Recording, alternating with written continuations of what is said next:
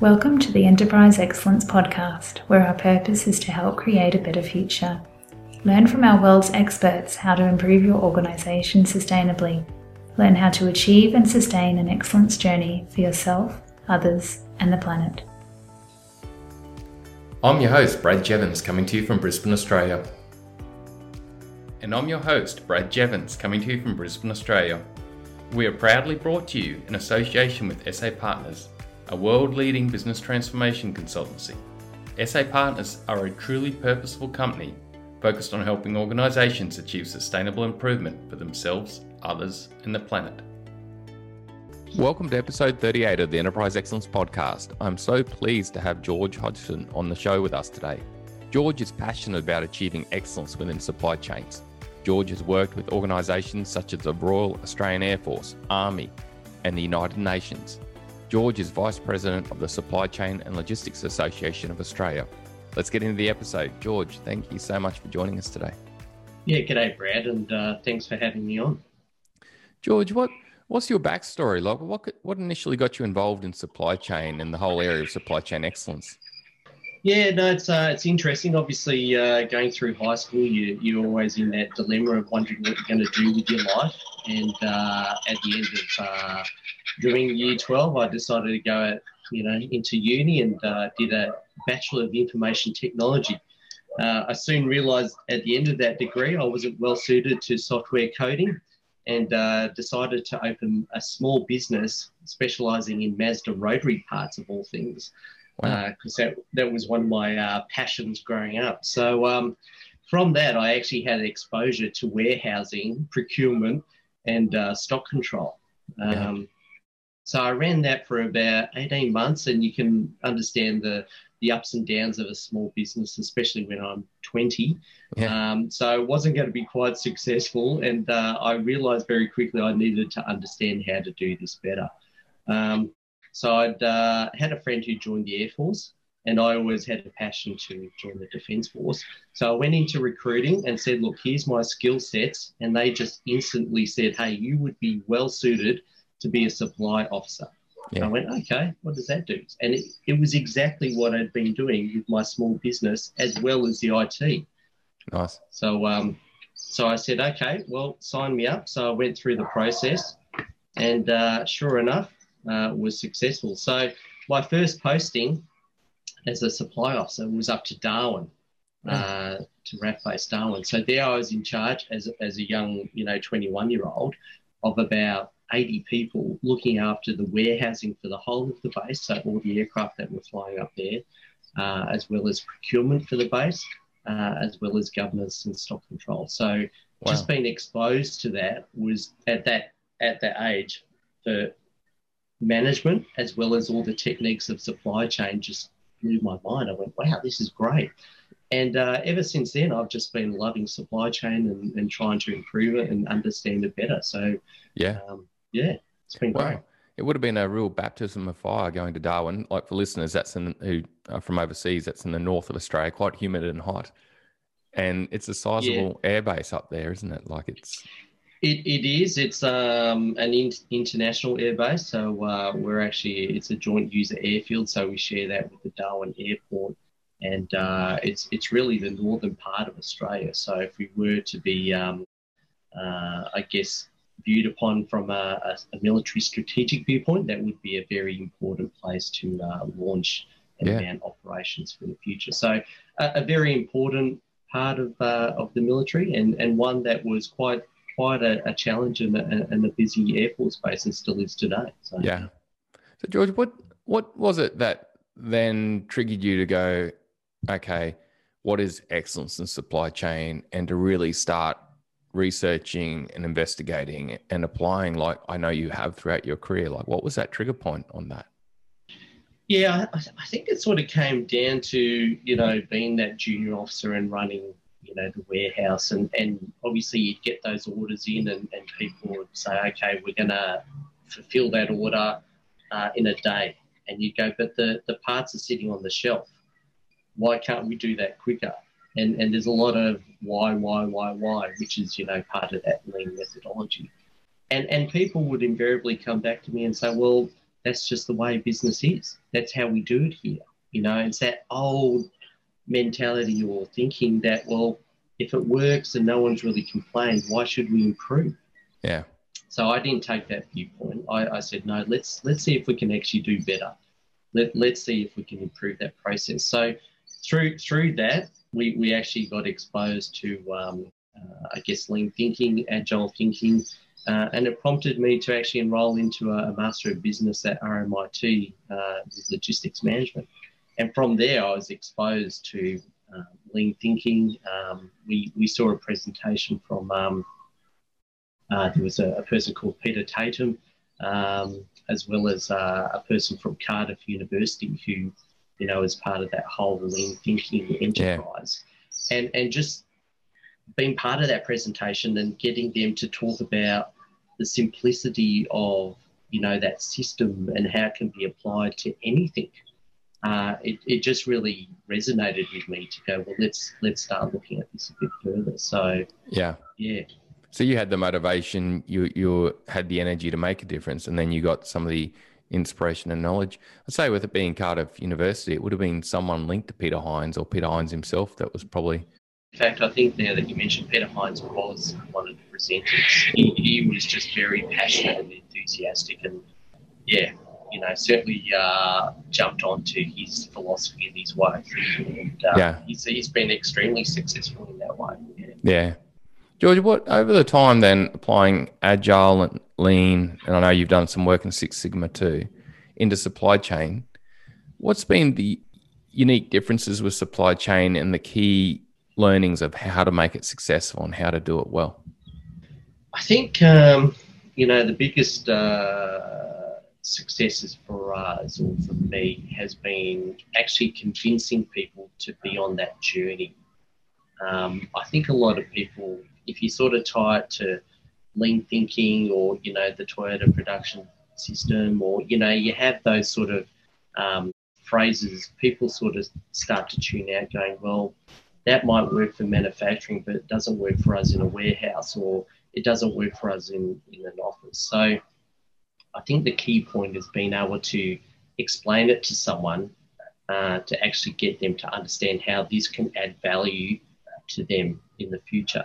Mm. I, I think from a defense background, if you look at it, it's, it's pretty rare that we actually can increase people. We get a budget, so we don't really increase our, our budget. So the only thing we can really improve is usually processes.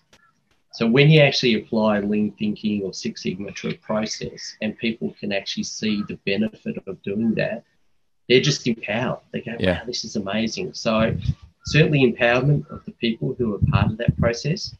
Um, you need to get buy-in from management um, and they need to understand why you're going down this path and how it's going to actually add value. Um, and, and then once you do that, I think the results speak for themselves. Yeah. Um, I, was, I was actually fortunate to do um, the induction training for, for Boeing. And uh, Boeing, as you would be aware, is, is a big proponent of uh, lean thinking yeah. uh, in their terms of manufacturing. But we, uh, we sat down in the Boeing office in Brisbane and uh, all the inductees were told, okay, you need to make some paper aeroplanes. So we were broken up into groups. Okay, you need to make a paper aeroplane. So everyone does the paper aeroplane. Okay, you now need to make 10 of these paper aeroplanes in one minute. And everyone's going, okay, how do we do that? You know, everyone's coming up with their process. And obviously we fail. Yeah. You go, wow, you didn't do it. You've got the, the wings wrong. You know, they do the quality inspection so then we reflect, and then we, you know, we're, we're told a bit more about lean thinking and how you look for waste in the in the process and how you can improve quality through Six Sigma, etc. Um, so after a couple of hours of going through that, we then did the the paper aeroplane uh, exercise again, but this time we applied lean thinking Six Sigma techniques to it, and uh, the group was amazed at yeah. how we could actually produce paper aeroplanes in the minute and people people got it. They just yeah. went, "Wow, this is amazing." So once you've inducted that culture at the start, it's very easy to tell people you're now part of an organization that promotes lean thinking, and people just start to think, you know, big picture, blue sky. How can we improve things? So I think if you can you know, empower your people, get management on board or the executive on board. But by doing those simple exercises, it's powerful. Yeah, I, I, I believe in the paper airplane side. I, I learned that yeah. by a chap called Jeff Sutherland, one of the creators of Scrum and Agile, and it works. You can't beat the paper airplane approach. No, it's so simple. Not. All you need is a wad of paper, and you can run run the experiment, the process with people. It's cool. Yeah. So George, I'm, I'm really hearing that the key is to get leaders and people on board, empower people, you know, train them in a practical, simple way, and then you know get the results. The one thing I really like about the get where you're talking about getting people on board is that in government and in supply chains, like I see it all the time that there is hardly any chance of getting more resource. Like it's virtually like one of the drivers is there is no more resource. Yes, there's going to be more capacity come down, but there's no more resource. Now that can be seen as a negative and really destroy a culture, can't it? But if you can rally that culture and have everyone go, okay, there's no more resource. I don't want to be working like a crazy person the rest of my life and burn myself out. Okay, here's an answer. Let's understand how to get rid of waste and how to make things flow. That's really insightful. Yeah, no, it's spot on. And and look, that's you know that's our mantra to some degree within government that we've got to look at how we can improve those processes because, as you said, we're not going to get re- more resources instantaneously. Yeah. Um, and we're not going to get more funding, you know, for our budget. So we need to be smarter in how we do business. And you know, it's surprising how once you get people into a room and get them to sort of like take the shackles off and start thinking a bit more blue sky in their thinking, um, it's amazing how they can come up with some great ideas to improve that process. Mm. But once, you know, once you put that, and, and again, the post-it note is, is such an effective tool. You know, you, you put it up on the whiteboard or around the room, put those post-it notes, and I see behind you as well, Brad, you've got exactly the same same style. Once you do that, people can actually start to question and go, why do we do that? How mm. does it add value? You know, let's take that away and see how that's going to improve it.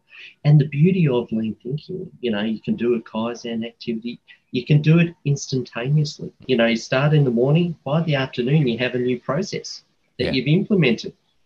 Extremely powerful. It's yeah. great. And so the win there that I can hear clearly is people are getting empowered, they're getting educated and skilled in some really good life skills but then they're also then able to run improvement to free themselves up and actually create time in a workplace where they're just overcooked. George, what what do you find stops people actually doing this? Because you're talking like half day a day type of thing, aren't you? You're not talking yeah. huge amounts of time. But no. what stops people doing this and rather they stay in that firefighting mode of just flat out, flat out, flat out annoyed?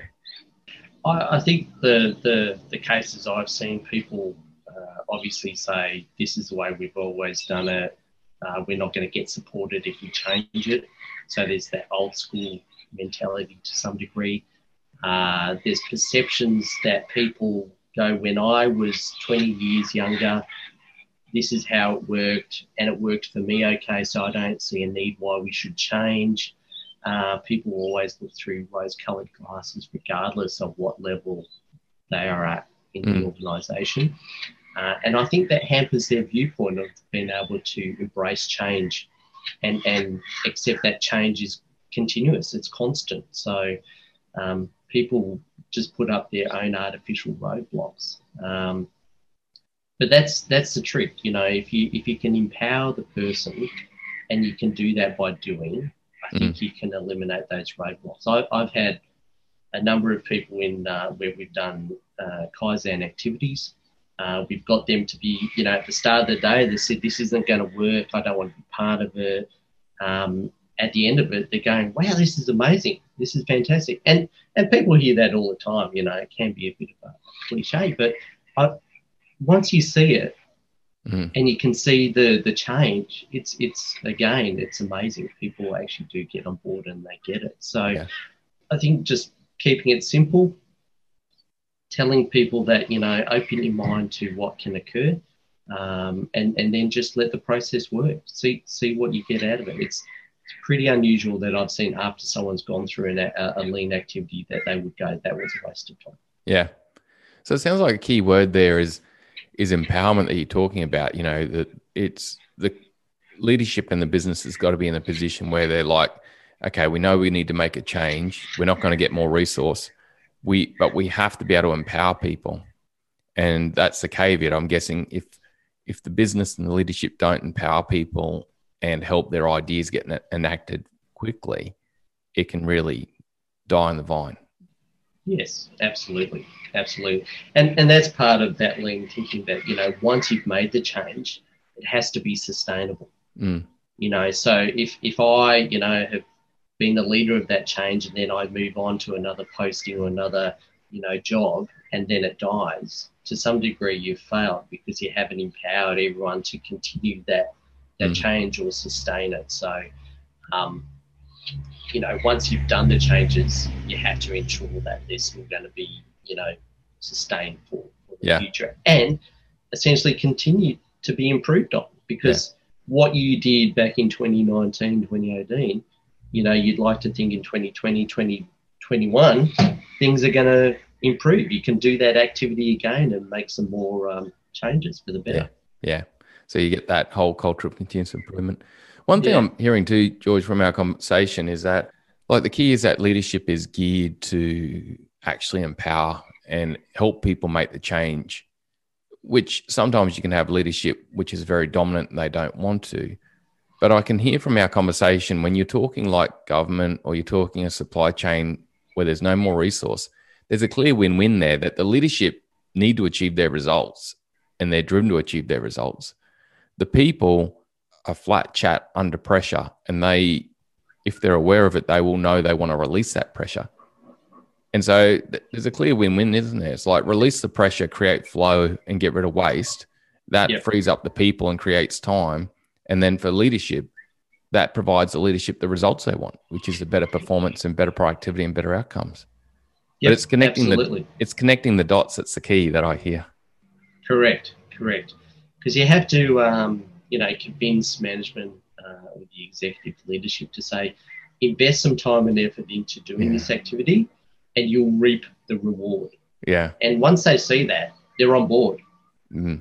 You know, like for me, when I was um, um, commanding officer for RAAF Base Townsville, we, we did a whole bunch of lean activities, and uh, we started off at the maintenance uh, area. So in terms of you know uh, maintaining our our military vehicles, um, we, we were sort of waiting to order the parts when the vehicle got in instead of sort of like being preemptive and saying, well, we know this vehicle's coming in for a, a, a service. Let's get the parts in early mm. in preparation, you know, similar to what Toyota do for every time you go get your Toyota, you know, service. So they, they saw that and they loved it and they applied it to all the other bases around Australia. So you you start there and then you can roll it out into all the other areas that you know run a, run a RAAF base. So it's it's it's powerful that once you see the rewards, it will, it will just keep flowing. Yeah, so that's that's the truth. Yeah. yeah. So so George, we've been talking about you know government supply chain applications where you know getting extra resources really tough, and there's four key elements that you've mentioned so far. One is helping employees and leadership in those areas connect the dots between the win-win. Like for employees, you know, it's that creating more time that then takes the pressure off and makes things safer. Leadership, it's achieving results that they need to achieve. So it's really amazing what you've covered there to be able to connect those dots. It's then about empowerment, number two, empower people, enable them to actually make the change, and then train them, number three, in simple, practical ways about applying lean or agile.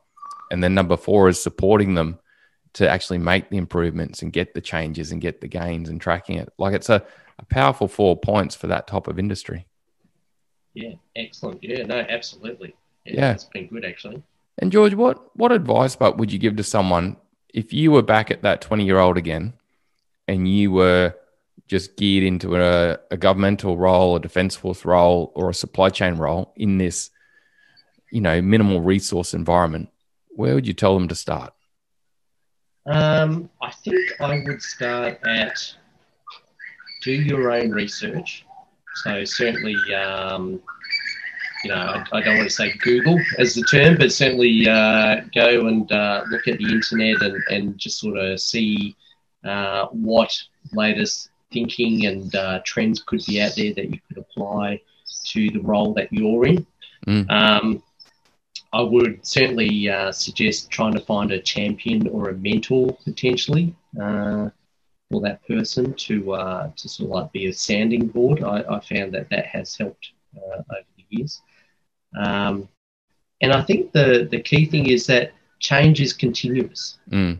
You know, there's there's a lot of people out there that go, oh, I don't want to change.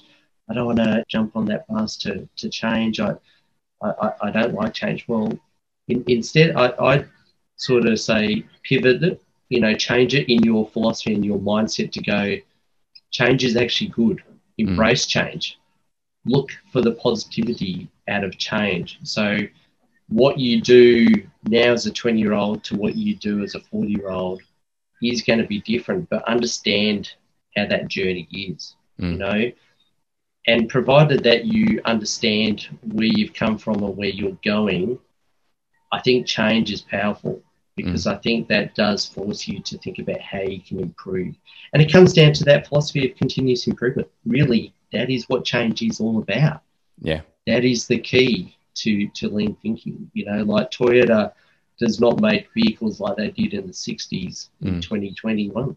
Yeah. Um, it's that continuous journey, uh, it's that continuous improvement, and it's all about change. So I think once you've accepted that, I think you can release that burden and you can actually embrace it, and it, and you're a better person for yeah. it and, and your organisation. Yeah, well, George, I really appreciate that knowledge, mate, and helping us, you know, help others create a better future for themselves and for others and for these industries where getting extra resources is not really an option. You know, it, it's we've got to create more flow and outcomes to have that better future. George, on, for yourself, like what is a recent thing you've learned or a recent insight you've had that's sort of taken you back a little bit? Um, well, currently I'm working for the National Bushfire Recovery Agency. I'm seconded from Air Force uh, into this new agency, and we're actually going to be morphing into a, a new agency uh, mid-year, looking at natural disasters and, and how we as a federal agency can assist, uh, you know, uh, councils as well as state government. And um, you know, for me, who's been with a logistics background, and we've just spoken about lean thinking, and and certainly a, a, strong defence background where we go to response, it's been interesting to go into the recovery side. Mm. And the one thing that I've noted is that the skill set that I have, which I thought would not be easily applied to a recovery setting, is in fact easily applied because yeah. everything that we've spoken about can hit home in terms of that recovery because they have processes they have limited resources. They're looking at how they can improve when we have the next disaster, how that can be improved upon, how we can ensure that, you know, uh, federal funding or grants, etc., can get to that individual affected sooner, quicker. You know, so if you just instead of saying a warehouse with the widget getting from, you know, the, the supplier to the customer, you can say the same for that service setting. Um, so I think that's actually been really good for me to go, well, I've got this background, I can apply this now in my current role and, and actually get some successes. And, and that again is powerful. It's just seeing that change and how people go, yeah, that makes sense. Why are we doing it this way? Why why do we have that waste in that process? Um, so I think I think that's been really beneficial for me to to be able to see that. Yeah, and George, what a what a powerful space to be applying it to. Like I was only watching a show last night on a lot of the impact of the bushfires and the recovery, and it's it's happening. We've got the floods now, don't we? In uh, we we do, yeah. New South it keeps Wales. coming. So it's it's such an amazing cause that you're working for there, mate. And I can see as you apply lean thinking and agile thinking and get more flow and performance in that recovery piece, that's going to be amazing. So, mate, George, thank you for coming on the show and sharing your knowledge. And thank you for all the work you're doing to create a better future. Mate, really appreciate it. No, thank you, Brad. Uh, really appreciate you uh, taking the opportunity to interview me. It's been really beneficial from my perspective too. So thank you for that. Cheers, George. Talk soon.